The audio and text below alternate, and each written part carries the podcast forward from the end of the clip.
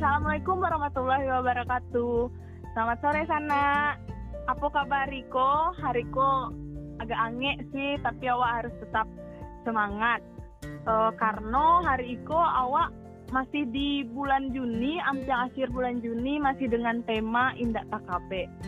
Le tau sama apa e, yang kawak ungke e, hari Iko kok? Judul awak kini kok petani zaman kini. Bako Iko, nah. Kini awak masih dalam suasana uh, P S B B transisi sama COVID. Banyak mungkin sana dengar berita atau dengar isu-isu terkini kalau orang-orang mulai uh, bertani atau be, uh, menanam-nanam di pekarangan rumahnya atau pakai hidroponik untuk kemandirian pangan lah, untuk uh, memenuhi kebutuhan masing-masing di keluarganya. Pernah nggak tak pikir sana kalau oh, hitma orang penanam-nanam gini, hitma jadi petani gini. Pernah nggak itu tapi ya, nah, itu ada per, uh, pergeseran profesi mungkin zaman kini. Sore hari ko, ambo nak surang ke sana tetap sama kawan ambo, yaitu Mega. Hai Mega. Halo Fi, assalamualaikum warahmatullahi wabarakatuh sana. Waalaikumsalam. Apa kabar? Sehat, alhamdulillah. Fi sehat Fi. Alhamdulillah. Pak Akin nih ga uh, masih W F H atau ala karajo? Uh, masih piket sih, masih piket sistemnya dua kali seminggu lah kata itu. Hmm, oke. Okay. Tadi, uh, uh, sialah pembukaan sakete intermezzo tentang kurang zaman kini kok. Ega tahu nasi ga orang lebih suko banyak di Instastory kawan-kawan situnya mulai kayak bertanam gitu loh ga di di rumahnya, di kosannya, di Ega tuh nak kawan-kawan Ega di sekitaran Ega kayak gitu sini. Iyo, sama-sama. Mencari orang, uh, apalagi awal-awal awal-awal COVID itu yo kayak balik bibit gitu-gitu nak sih. Ega kini ah. Jadi follow lo orang-orang yang berkebun bertani gitu. Kironya iya. Banyak kawan awak mah yang pernah. Ya beberapa kawan awak petani kironya. Uh, okay.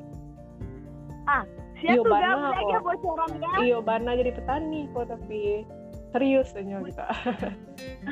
Tuh, jadi awak ajaklah nyawa tanah. Iya, kini bocoran gak sih namu Eko? Uh, namun. Oke, awak kini sadang sama Fikri Aswan. Panggilannya Fikri. Fikri. Assalamualaikum Fik. Halo Fik. Um, halo Ga, halo Fik. Nah. Sisi ya, Mbak Wela ya. Iya, Mbak Pak salah. Agak kaku-kaku Mbak gitu nak, Pik. Aduh, Fikri kok terkenal, Ma. Ya nak, Pik. Aduh, ay. Terkenal, Wah. Saya enggak tahu kalau saya Indak T K B I kayaknya pas sana kalau ngundang Fikri kan, nak, Pik. Kawak yakin oh, listener wak tinggi kok, Ma. Oh, saya. Amin. Salam Salam untuk uh, di sana sadolanyo Darah Mudo Project. Uh, mudah-mudahan dalam keadaan sehat selalu di kondisi uh, pandemi kini ko. Amin, gitu. amin, amin. Amin. Uh, ayo. jadi jadi uh, kini tuh uh, Fikri tuh kini uh, batani di Kampuang gitu ga, di Batangkape tuh di kecamatan di Dek, Dek Painan. Uh, pesisir selatan gitu. Jadi mulainya tuh bulan November dua ribu sembilan belas tahun patang. Jadi sampai baru kini ya? baru lah baru baru baru tujuh enam bulan lah kayak gitu. Bulanan. Mm-hmm. Kriko sebelum November itulah. Jadi kalau kami kami kok mencari Fikri di Instagram tuh kayak orang yang sangat mobile dulu tuh ya, kayak abis kuliah, Fikri kok kuliah di uh, Jakarta ya, Fik? Di, di pre- Halo? Di President University gak? Iya, di President University, jurusan hmm. teknik industri ya, nak Fik, betul? Yep, nah, yep. Terus sempat kerja di beberapa perusahaan, pernah di manufaktur, tuh pernah lo Fikri kok, Karajo, uh, beberapa tahun ya, Fik, jadi konsultan gitu di uh, N G O N G O. Nah, Tidak jadi tahu. Kalau caliak Fikri, mungkin kalau pendengar ada yang kenal Fikri juga, itu tuh um, mencari Fikri kok dulu sangat mobile gitu loh, yang kama-kama, bahkan merantaunya tuh nggak di satu kota gitu, kama-kama, tebang-tabang kama-kama. itu terakhir tahu kok Fikri Tarajulamo di Papua gitu. Terus tiba-tiba akhir tahun patang ngajak Fikri, halah di kampung senyola jadi petani gitu kan. Tuh kayak wow, seorang Fikri gitu kan. Setelah pulang kampung bertani, nggak terbayang kan soalnya banyak gitu. Jadi kami kayak wow, Fik. Tuh jadi jadi tertarik loh mengupas Fikri. Uh, yang selama mungkin nggak bahas dulu ya selama di rantau gitu ya Fik, apa tuh sih pengalaman Fikri yang lah Fikri dapet selama di rantau, apalagi sampai ke titik balik uh, Fikri akhirnya uh, balik gitu ke kampung gitu, boleh cerita nggak Fik? Yep. Mm. Jadi mungkin awalnya tuh sama dengan tema Darah Mudo Project di bulan Ko kayak Indah T K B gitu ya. Mm. Nah jadi selama waktu sekolah kan dulu emang di Padang sih gitu kan, mencari dunia luar tuh terbatas gitu kan. Hmm. Tapi karena bacaan, karena tontonan gitu tuh pengenlah di dunia luar. Nah kesempatan tuh datang waktu kuliah sebetulnya. Waktu kuliah hmm, mulai mengenal dunia luar. Habis itu uh, di teknik industri tuh kayak kayak pendidikan sih mempengaruhi sih sebetulnya, gara-gara teknik industri itu kan kayak melihat segala sesuatu itu dari helikopter view, jadi melihatnya lebih luas, nggak detail, nggak detail gitu kan. Nah, tapi di uh, di kampus tuh majan kalau uh, awak tuh lulusan teknik industri itu harus kerja manufaktur kayak gitu. Jadi pandangan kampus tuh kayak gitu awalnya. Akhirnya gabunglah di manufaktur sebagai product engineer gitu kan, yeah, di Epson. Tapi itu satu setengah bulan juga sebenarnya, nggak oh, sampai oh. tahun, cuma satu setengah bulan. Persis satu setengah bulan, habis itu resign. Okay. Resign, karena ada kesempatan untuk karajo di development project di untuk Indonesia Timur sebagai business consultant gitu kan. Nah, hmm. tapi nggak pernah menyangka kalau karajonya tak kayak itu. Apa tuh bidangnya sih? Uh, sektornya sih pertanian. Okay. Jadi pengurangan kemiskinan lewat sektor pertanian gitu. Hmm. Nggak pernah menyangkut, dan emang niatnya mau apply karajo itu pun nggak nggak pernah terbayangkan akan mengirim C V ke perusahaan itu kan. Ya namanya rezeki kan. Mm. Akhirnya tarimo lah di situ, tarimo di situ pindah ke Surabaya. Jadi satu setengah bulan karajo di manufaktur, pindah ke situ sebagai business consultant gitu kan, untuk develop project-project uh, di sektor pertanian tuh ada peternakan, perkebunan. Okay. Nah, selama lebih kurang dua tahun. Nah, karajonya tuh yang yang membuat mobilisasinya tinggi, karena kan wilayah kerja waktu waktu itu di lima provinsi gitu kan. Mm. Nah, uh, dari yang nggak pernah membayangkan naik pesawat setinggi itu frekuensinya, tiba-tiba langsung dalam waktu dalam waktu enam bulan itu mobilisasi tabang itu lebih lebih kurang ada sampai delapan puluh kali tabang dalam dalam enam bulan tuh guys. Waduh, gila gila gila gila gila gila gila. Nah, melelahkan itu. Nah, betul. Awalnya menyenangkan. Betul gitu. Kan oh, karena kan namanya awalnya menyenangkan karena dulu kan di Padang ibaratnya ingin jalan-jalan terbatas dari segi dana, terus dari segi Nah, izin orang tua, tiba kan kini kalau bebas bisa menghidupi diri sendiri gitu kan, ya kali tabang-tabang-tabang, sampai akhirnya satu tahun karajo itu lah mulai menemukan yang namanya bosan ya, yang kalau untuk sisi perjalanannya itu mulai bosan. Jadi ternyata emang yang konsisten tuh sebetulnya bosan tuh konsisten sih sebetulnya. Cuman kalau bisa adaptasi, nah itulah yang yang yang yang yang bisa mengatasi itu.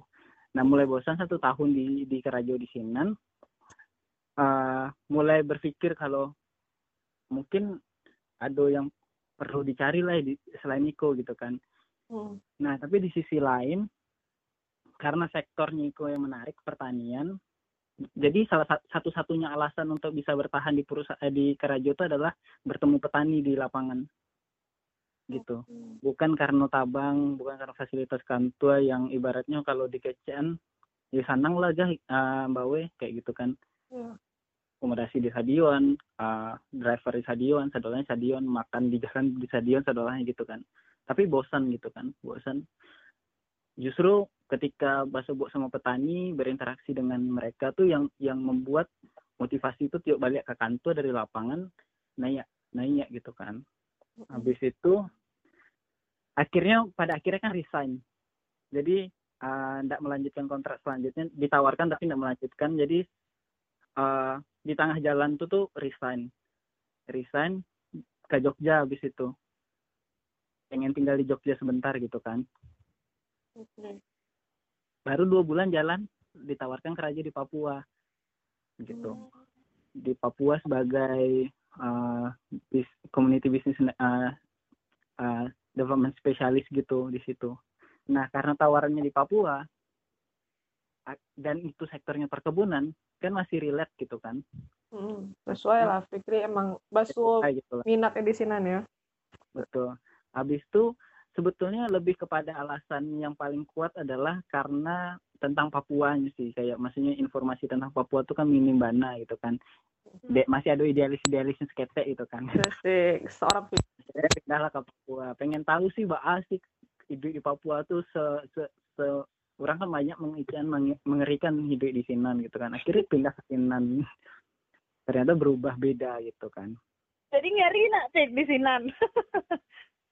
Eh, kalau boleh jujur lah, Fikri di podcast gua, mungkin lah masyarakat yang paling menurut Fikri itu apa ya, hatinya tulus lah, bukan mengecewakan masyarakat yang lain enggak, tapi yang menurut Fikri rasanya paling dake apa ya, masih genuine, pure gitu. Iya, genuine pure kayak gitu tuh ya orang Papua sih, tapi yang Papua di pedalaman ya, bukan yang ada di kota perkotaan gitu. Oh, okay. Nah dan di Papua pun kayak menemukan banyak hal sih, banyak hal yang selama aku ndak ndak pernah tak lihat. Salah satunya kayak lebih melihat ke diri sendiri gitu kan daripada ke dunia luar seperti itu. Uh, dan dari situlah dapat kesempatan pula untuk dapat fellowship program ke uh, U S gitu kan. Uh, yo Fik, uh, cari itu dong Fik, kan tadi Fikri alah deh alah kajo udah tinggal di Jogja, alah di Papua, alah di Surabaya, alah di Jakarta lo. Kini lah sampai lo ikut fellowship di Amerika tuh ya, Fik. Mm-hmm. Sekitar bulan baru pariko nak kayaknya kan, September. September. Ah, September. Ah, da- uh-uh, dari sekian banyak ilmu yang alah Fikri dapet di berbagai kota, alah pindah-pindah sampai takut milih balik Fik ke kampuang. Kayak mungkin Jogja ada tempat yang ideal untuk tinggal, untuk bertani, untuk apa. Tapi Bapak Fikri tak pikir gitu, ya udah lampu pulang gitu. Mm-hmm. Pulang uh, aja tuh. Boleh, boleh. Jadi kayak uh, Iko, apa namanya? Uh, Salamu Karajo tuh kayak menemukan berbagai macam apa ya uh, keresahan gitu. Salah satunya itu ketika Bapak Karajo ingin membantu masyarakat kan, uh, itu uh, kendalanya banyak tuh di kebijakan gitu kan. Nah, akhirnya waktu di di Karajo di untuk petani-petani gitu tuh kayak melihat tuh, ternyata kebijakan tuh penting gitu kan. Akhirnya uh, ingin terlibat di um, politik gitu kan, pengen masuk politik. Nah, balik tuh ke ke Padang Sumatera Barat gitu kan. Salamu mulai merantau dari lulus kuliah eh, dari kuliah sampai lulus tuh nggak nggak pernah ke Padang gitu, dalam artian untuk mengabdi untuk daerah asal gitu kan. Walaupun emang secara keinginan tuh emang uh, untuk tinggal menetap di Padang tuh nggak ada sih, untuk mm-hmm. sampai nggak ada gitu kan. Cuman ingin memberikan kontribusi gitu kan. Nah diskusi lah sama orang tua, kayak kan kebetulan orang tua dosen di pertanian gitu gitu Mbak Uwe gitu kan. Oh oke. Okay. Uh, bahas sih kondisi pertanian di Sumatera Barat gitu kan.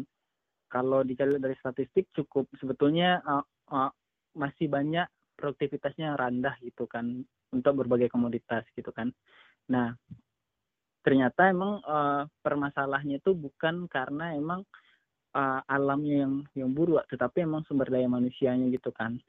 Nah, waktu di U S uh, equate uh, fellowship itu tuh kan tentang social entrepreneurship sebetulnya. Bahwa caranya mengembangkan bisnis sosial gitu kan.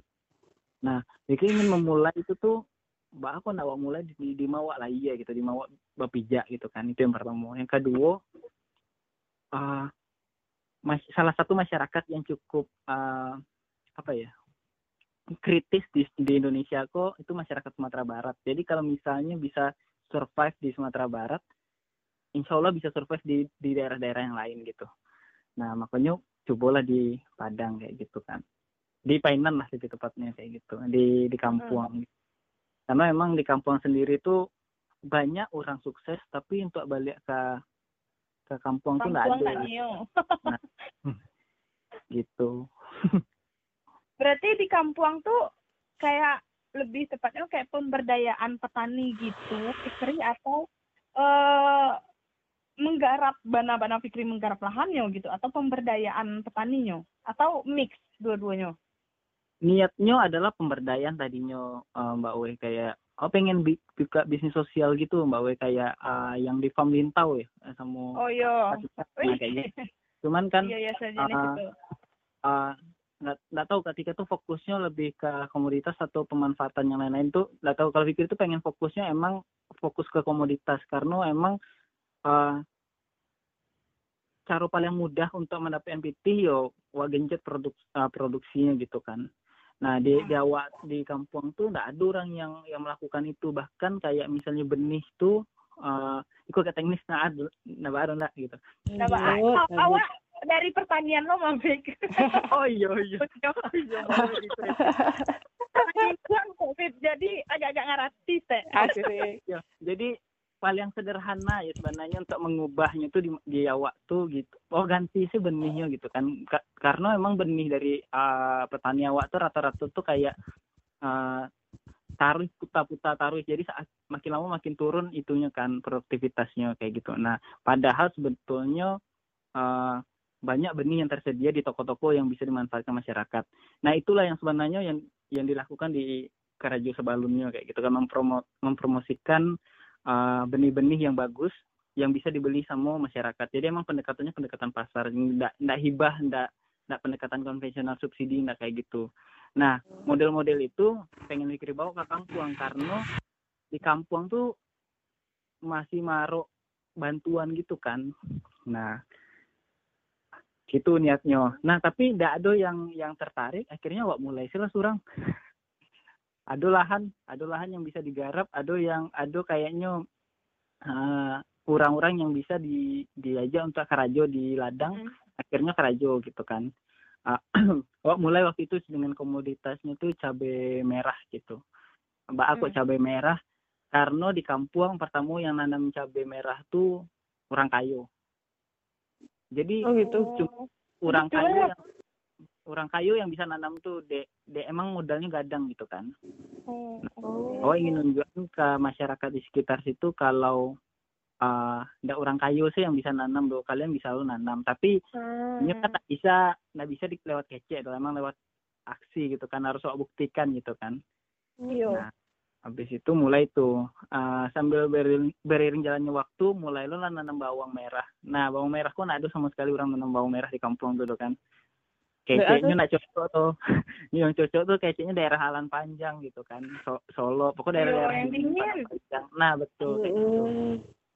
Nah tuh pikir kecean kalau sebetulnya kalau kalian ma, apa-apa ibu-ibu bisa mencari daerah-daerah yang ada di Jawa itu rata-rata uh, sumber bawang merah itu daerah-daerah dekat pantai yang sama kayak awak, kayak Brebes gitu, Tegal Bentar. gitu. Nah gitu. Bentar. Nah, karena patokannya di Sumatera Barat adalah Alan Panjang, jadi mereka menganggap itu, nah, awak buktikan lo bisa gitu kan. Jadi emang yo awak ikut kayak batani dari pagi, pagi tiba, beko jam sepuluh lah, istirahat lo, beko jam tiga masuk lihat ke ladang sampai ke maghrib. Kayak gitulah selama selama berapa bulan itu ya? enam bulan lah lebih kurang. Hmm.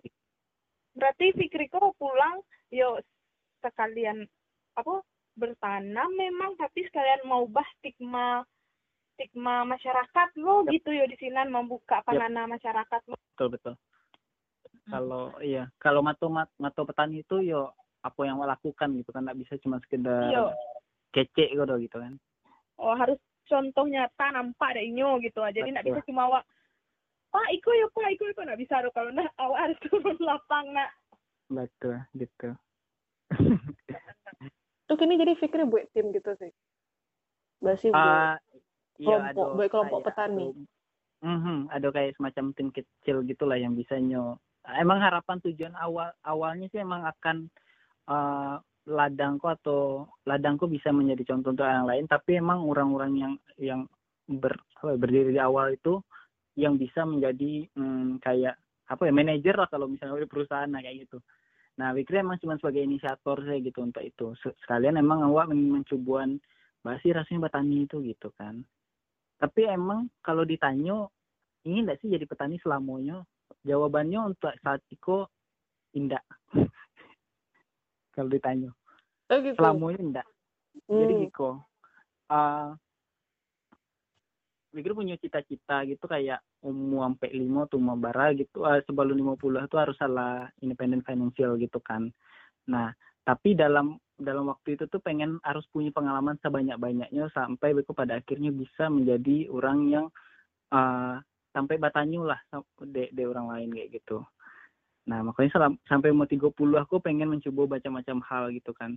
Nah, kalau ada hal yang bisa dikerajuan sekaligus dalam waktu yang dalam waktu yang bersamaan, ya kenapa enggak gitu kan. Makanya bataniku kalau kece orang bataniku harus full time ya sih, jawabannya sebenarnya enggak gitu kalau Fikri ya.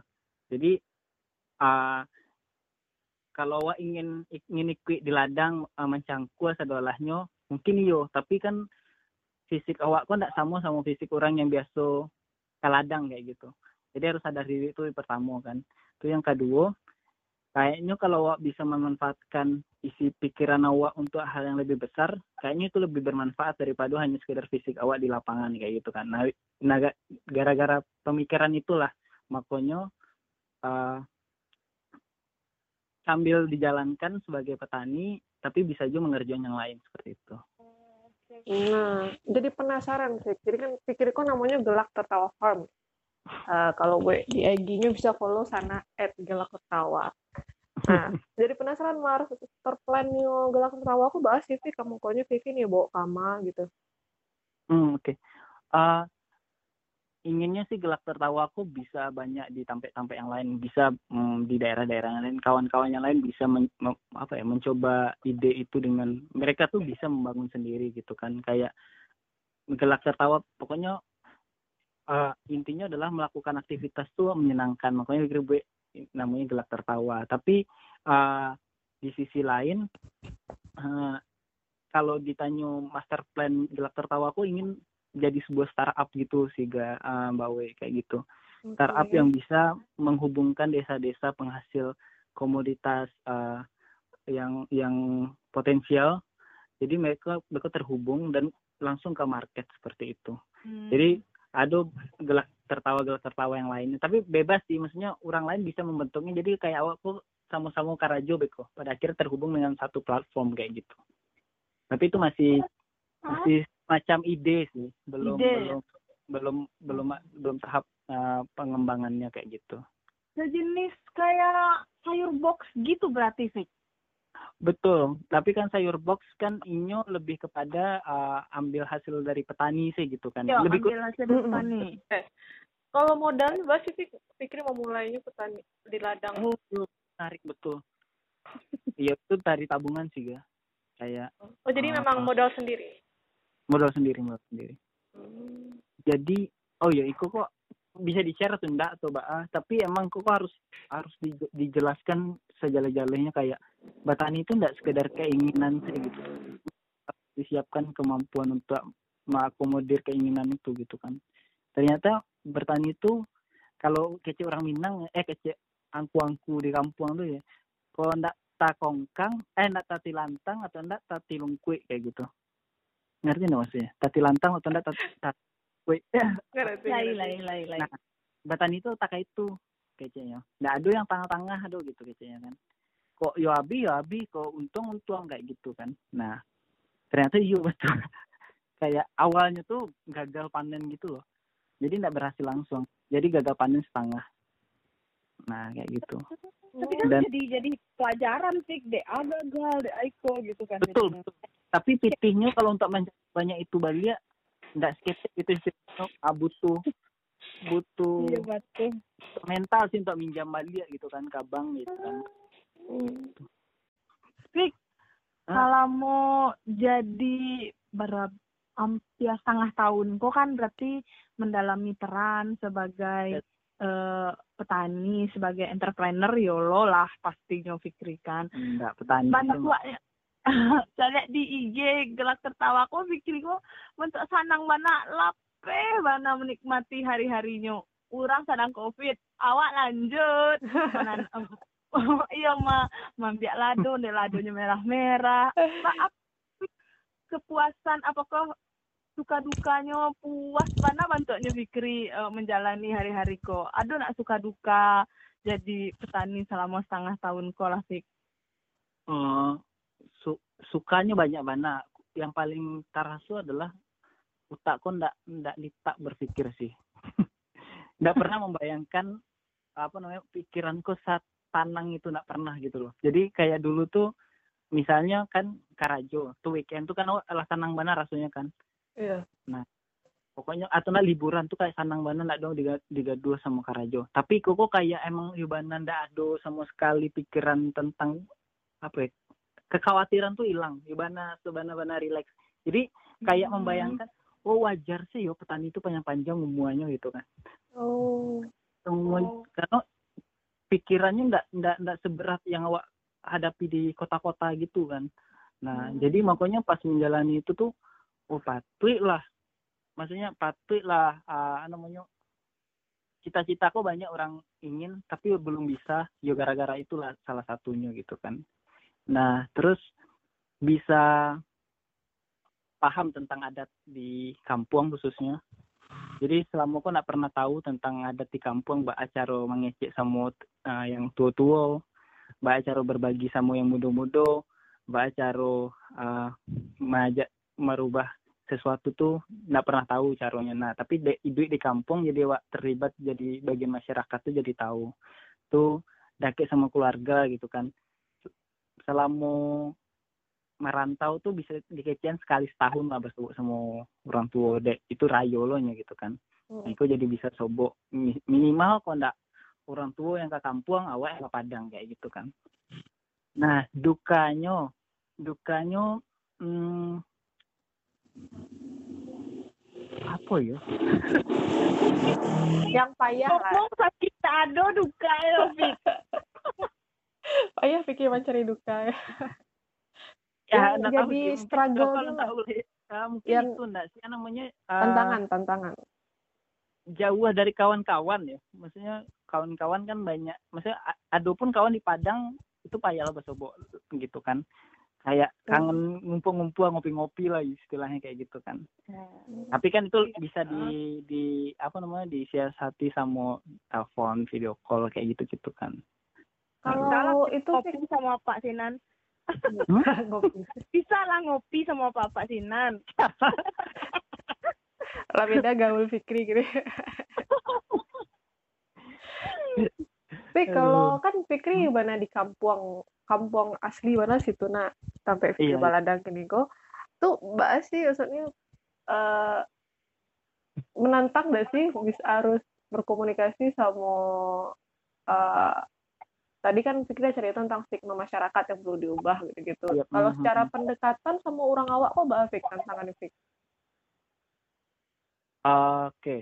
uh, jadi orang awak kok Iko bikin sampai kesimpulan ya, tapi maksudnya dari statistik lah gitu kan, dari statistik ko basobo sama orang-orang ko.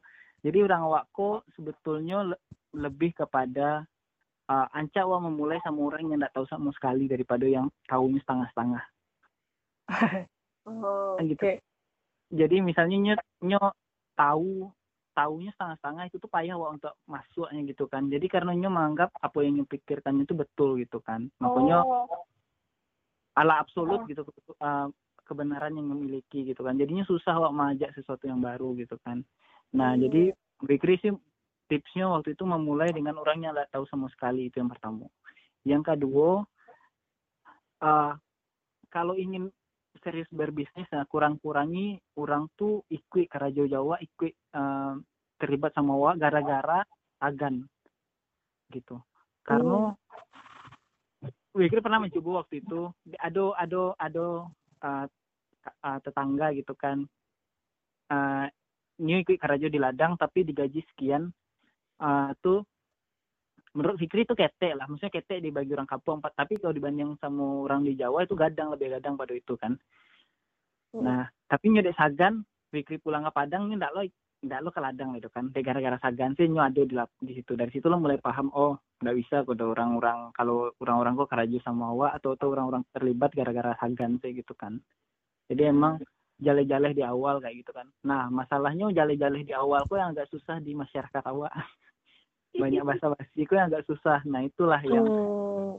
tapi tuh, tapi emang harus dimulai sih. Itu tak pakai ilmu kato nanampe di kampung.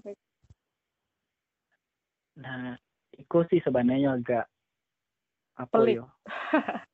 Agak susah sih Fikri ngecennya karena banyak hal yang Fikri singgung sih dari kato nanampe itu gitu. Hmm. Dah doa. Iya. Cerita-cerita sih. Artiannya uh, banyak banyak nilai-nilai itu yang sebetul, sebetulnya nggak relevan kayak gitu kan dalam konteks dalam konteksnya uh, ingin berjalan capek gitu kan. Dan Fikri kan inginnya berjalan capek, nah, jalan maksudnya karena waktu terbatas dan keinginan yang marginal yang lain-lain itu kan banyak gitu kan. Nah kalau ingin kerja capek itu harus harus jaleh kan tahap-tahapannya gitu kan. Nah di kampung tuh banyak kalau yang lebih tua daripada awak tuh kadang ikui birokrasinya panjang mana ribet-ribet mana, yaudahlah kalau acil Fikri patah-patah gitu. Pak nggak bisa ikut Pak, pakeko yang harusnya kalau pananya nambah adoh gitu. Nah yang baso-baso kayak gitu kan awalnya mungkin orang tak kaju gitu kan. Oh, nah pakai baso-basi ya deh. Nggak baso-basi udah jalan-jalan sih gitu kan karena emang nih Pak ingin membantu Pak, ah, kalau Pak Nio dibantu, ah, coba cari ke ladang awak gitu kan. Hmm. Tapi wanya ndak do bantuan subsidi do kok apaknya para lupiti untuk sebagai modalnya takut apa misalnya minjam ke bank apa kayak kok. Kalau gagal ndak usah balian.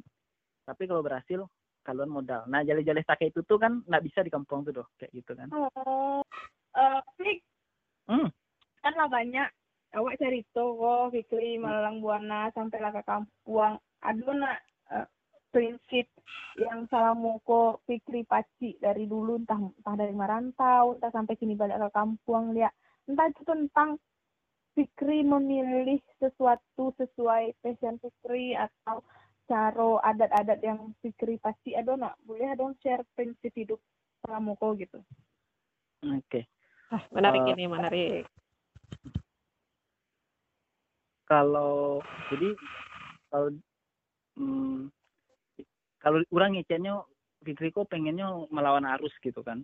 Nah tapi sebetulnya lebih kepada ingin beda sih, dalam artian beda tuh kalau misalnya orang nggak ada mengerajuan itu tuh bahasa cara menjadi contoh atau minimal jadi referensi untuk orang lain. Nah kayak gitu sih, ingin beda tuh untuk jadi referensi sih, bukan untuk pengen beda sih enggak kayak gitu. Jadi minimal orang lain untuk melakukannya bisa mencari orang tuh gitu, ndak ndak gagal. Wow. Jadi skill bisa nyuikuan, kalau yang gagal jangan tiru kayak gitu.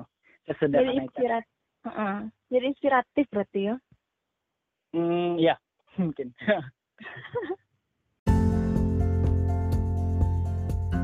Alah, nanti yang setengah jam yo, setengah jam latihan lawak cerita yo Fik dari pengalaman Fikri uh, dari merantau sampai uh, jadi petani balik ke kampung.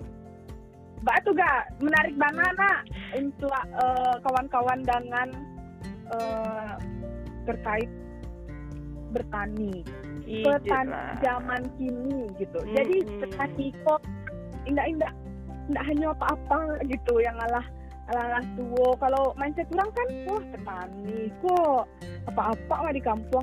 Kiron anak milenial guys. Tuh mikirnya kayaknya enggak sekedar cuma nanam, menanam iyo. Gitu petani kok kini kini uh-uh. petani kok memikirkan supply chain asik. Memikirkan distribusinya pasti asik. Asik. Startup. Dijadikan startup weh sedapat. Mudah-mudahan terrealisasi Vi. Amin. Amin. Uh, alas setengah jam, uh, makasih Fik alah namuah kami gaduah pakatunya bagi-bagi ilmu Fiko. makasih untuk anak-anak sadonya juga yang Allah nandangan podcast Darah Mudo Project. Jangan lupa untuk tetap nandangan uh, Darah Mudo Project di episode selanjutnya. Assalamualaikum warahmatullahi wabarakatuh. Sampai jumpa sana. Sampai jumpa sana. Makasih banyak Fikri. Makasih banyak Fikri. Bawe.